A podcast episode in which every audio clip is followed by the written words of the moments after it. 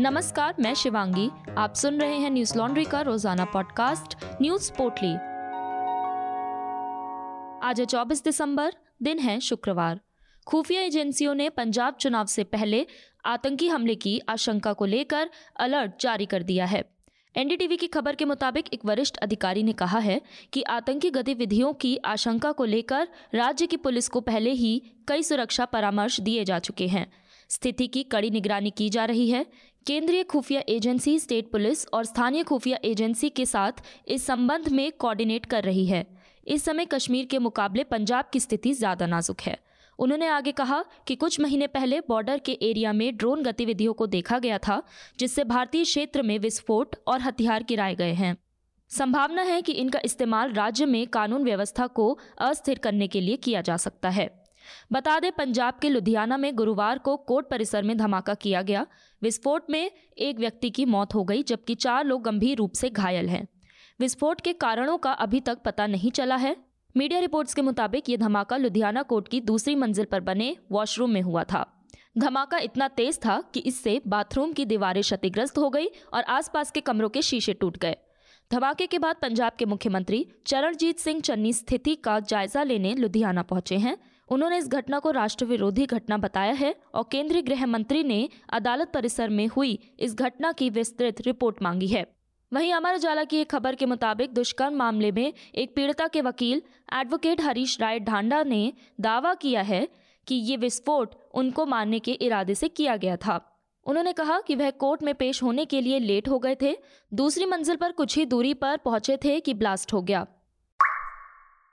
हरिद्वार में धर्म संसद में भड़काऊ भाषण देने के मामले में वसीम रिजवी, उर्फ़ जितेंद्र नारायण त्यागी और अन्य लोगों के खिलाफ हरिद्वार कोतवाली में आईपीसी की धारा एक ए, यानी धर्म पर हमला या निंदा के तहत मुकदमा दर्ज किया गया है।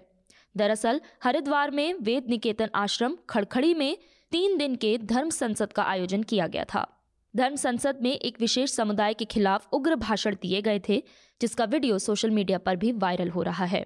वीडियोस में अलग अलग धर्म गुरुओं द्वारा धर्म की रक्षा के लिए शस्त्र उठाने, मुस्लिम प्रधानमंत्री ना बनने देने, मुस्लिम आबादी ना बढ़ने देने और कॉपी किताब त्यागने जैसे बयान दिए गए हैं। वायरल वीडियो में यति नरसिंहानंद ने कहा कि आर्थिक बहिष्कार से काम नहीं चलेगा। हिंदू समूहों को खुद को अपडेट करने की ज़रूरत है तलवारों की बात भूल जाओ, तलवारें मंच पर ही अच्छी लगती हैं। ये लड़ाई बेहतर हथियार वाले लोग ही जीतेंगे। ज़्यादा से ज़्यादा बच्चे और अच्छे हथियार ही तुम्हें बचाने वाले हैं। सबको अपने घर, परिवार खुद बचाने होंगे। वायरल वीडियो में बिहार के धर्मदास महाराज ने कहा कि अगर मैं उस वक्त संसद में होता जब मनमोहन सिंह ने कहा था कि देश के राष्ट्रीय संसाधनों पर अल्पसंख्यकों का सबसे पहला हक है तो मैं नथुराम गोडसे का अनुसरण करता और उनके सीने में छह बार रिवॉल्वर से गोली मार देता। बता दें कि 17 से 19 दिसंबर तक चली धर्म संसद का आयोजन यति नरसिंहानंद ने कराया था। इस सम्मेलन में हिंदू सुरक्षा सेना के अध्यक्ष स्वामी प्रमोद आनंद गिरी स्वामी आनंद स्वरूप, साध्वी अन्नपूर्णा, वक्ता के रूप में शामिल हुए थे। बीजेपी के नेता अश्विनी उपाध्याय पर भी भड़काऊ भाषण देने का आरोप है, जबकि अश्विनी का कहना है कि वो वहाँ बस 30 मिनट रुके थे। कौन है नफरत और घृणा की खेती करने वाला महंत, यति नरसिंहानंद सरस्वती और कैसे एक साधारण दिखने वाला व्यक्ति, दीपक त्यागी डासना देवी मंदिर के महंत बन जाते हैं?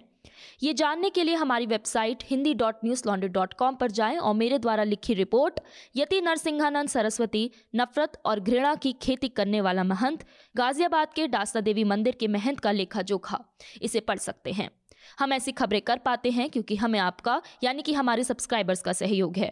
आज ही हमारी website Hindi dot Newslaundry dot com पर जाकर सब्सक्राइब का लाल बटन दबाएँ और गर्व से कहें, मेरे खर्च पर आज़ाद हैं खबरें। बीते 24 घंटों में देश भर में कोरोना के 6,650 नए मामले सामने आए हैं और तीन सौ चौहत्तर लोगों की मौत हो गई। इसी के साथ कोरोना के कुल मामले बढ़कर तीन करोड़ सैंतालीस लाख बहत्तर हज़ार छः सौ छब्बीस हो गए हैं और मरने वालों का आंकड़ा चार लाख उनासी हज़ार एक सौ तैंतीस पहुँच गया है। वहीं अगर सक्रिय मामलों की बात करें तो ये सतहत्तर हज़ार पाँच सौ सोलह है। बीते 24 घंटे में सात हज़ार इक्यावन लोग कोरोना से ठीक भी हुए हैं, जिसके बाद कोरोना से ठीक होने वाले लोगों की संख्या बढ़कर तीन करोड़ बयालीस लाख पंद्रह हज़ार नौ सौ सतहत्तर है। देशव्यापी कोरोना टीकाकरण अभियान के दौरान अब तक कुल 140 करोड़ कोरोना वैक्सीन डोज दी जा चुकी हैं। वहीं दूसरी तरफ़, देश में कोरोना के नए वेरिएंट ओमिक्रॉन के मामले तेज़ी से बढ़ रहे हैं। भारत में ओमिक्रॉन वेरिएंट से संक्रमित होने वाले मरीजों की कुल संख्या बढ़कर तीन सौ अट्ठावन हो गई है। महाराष्ट्र में ओमिक्रॉन संक्रमित की संख्या सबसे ज़्यादा है। महाराष्ट्र में ओमिक्रॉन संक्रमितों की संख्या अट्ठासी है। वहीं दिल्ली सड़सठ मामलों के साथ दूसरे स्थान पर है।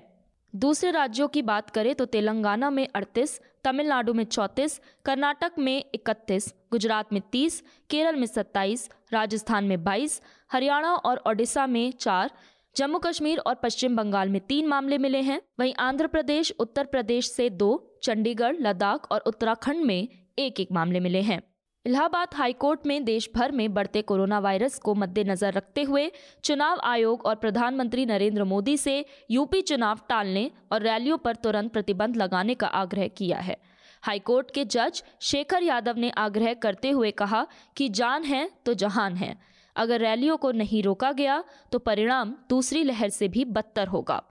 यूपी चुनाव एक दो महीने के लिए टाले जाएँ, चुनावी रैलियों पर पूर्ण पाबंदी लगे। पंजाब के मुख्यमंत्री चरणजीत सिंह चन्नी ने पाँच एकड़ तक के मालिकाना हक वाले करीब एक लाख छोटे और सीमांत किसानों का दो लाख रुपए तक का कर्जा माफ़ कर दिया है।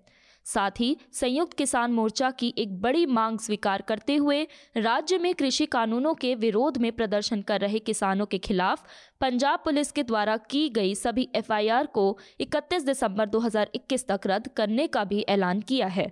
उन्होंने डीजीपी को तुरंत आवश्यक औपचारिकताएँ पूरी करने के निर्देश दिए हैं। इसमें राज्य में पराली जलाने के मामलों में किसानों के खिलाफ दर्ज किए गए सभी मामले भी रद्द किए जा सकते हैं। इस श्रम माफ़ी योजना के अंतर्गत चन्नी सरकार 1200 करोड़ रुपए का फंड जारी करेगी। अमर उजाला की खबर के मुताबिक राज्य सरकार पहले भी पाँच लाख किसानों के 4,610 करोड़ रुपए का लोन माफ़ कर चुकी है। इनमें से एक लाख छोटे किसानों को 980 करोड़ रुपए की राहत मिली है जबकि चार लाख सीमांत किसानों को तीन हज़ार छह सौ तीस रुपए के कर्ज माफ़ करने से लाभ मिला है। एक और फैसले में पंजाब की सहकारी कृषि विकास बैंक के दो लाख तक के कर्जदार और पाँच एकड़ तक की ज़मीन वाले छोटे और सीमांत किसानों को भी कर्ज माफ़ी योजना के दायरे में लाने का ऐलान है। इसी के साथ मुख्यमंत्री ने किसान आंदोलन के चलते मरे किसानों के परिजनों को अनुकंपा आधार पर नौकरी पत्र देने का भी ऐलान किया है। साथ ही बलिदान की याद में पाँच एकड़ भूमि पर अत्याधुनिक स्मारक बनाने का भी ऐलान किया है। मुख्यमंत्री ने कहा है कि ये स्मारक इसलिए भी महत्वपूर्ण होगा क्योंकि ये लोकतंत्र की सर्वोच्चता और किसान आंदोलन के शांतिमय व्यवहार को दिखाएगा।